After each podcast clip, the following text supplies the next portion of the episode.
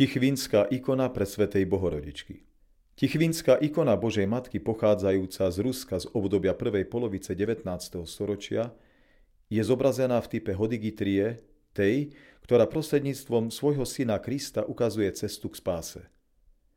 Bohorodička je zobrazená popás so synom, ktorý sedí na jej ľavej ruke, na ktorého ukazuje pravicou.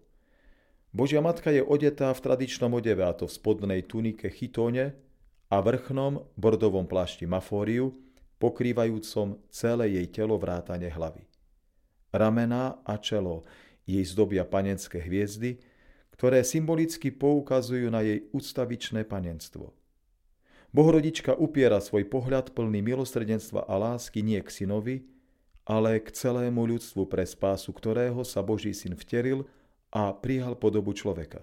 Súčasťou ikony je aj 12 klejm, umiestnených okolo centrálnej ikony, ktoré zobrazujú najdôležitejšie udalosti z histórie Tichvinskej ikony Bohorodičky. V starých letopisoch sa uvádza, že v roku 1383 sa ikona Bohorodičky zjavila rybárom nad vodami Ladožského jazera a zostala nedaleko mesta Tichvin pri rieke Tichvinka.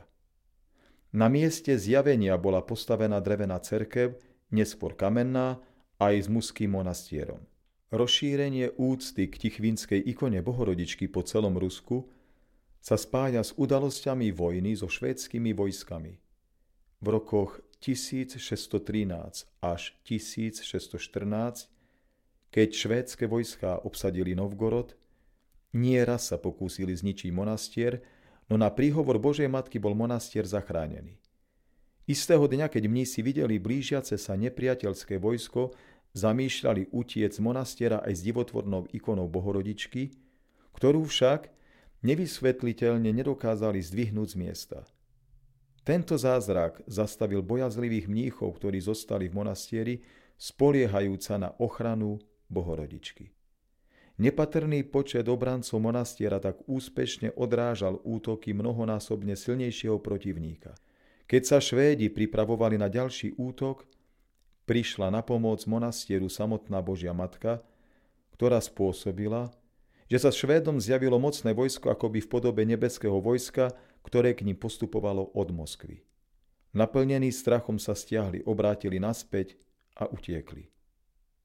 Po tejto udalosti sa po celom Rusku konala slávnosť na počesť Tichvinskej ikony Božej Matky, ktorá sa preslávila mnohými zázrakmi. Táto ikona je súčasťou výstavy Svätosť ako ovocie svätého ducha. Výstava sa koná v priestoroch expozície ikony v Žiline od 4. júna 2023 a potrvá minimálne 1 rok.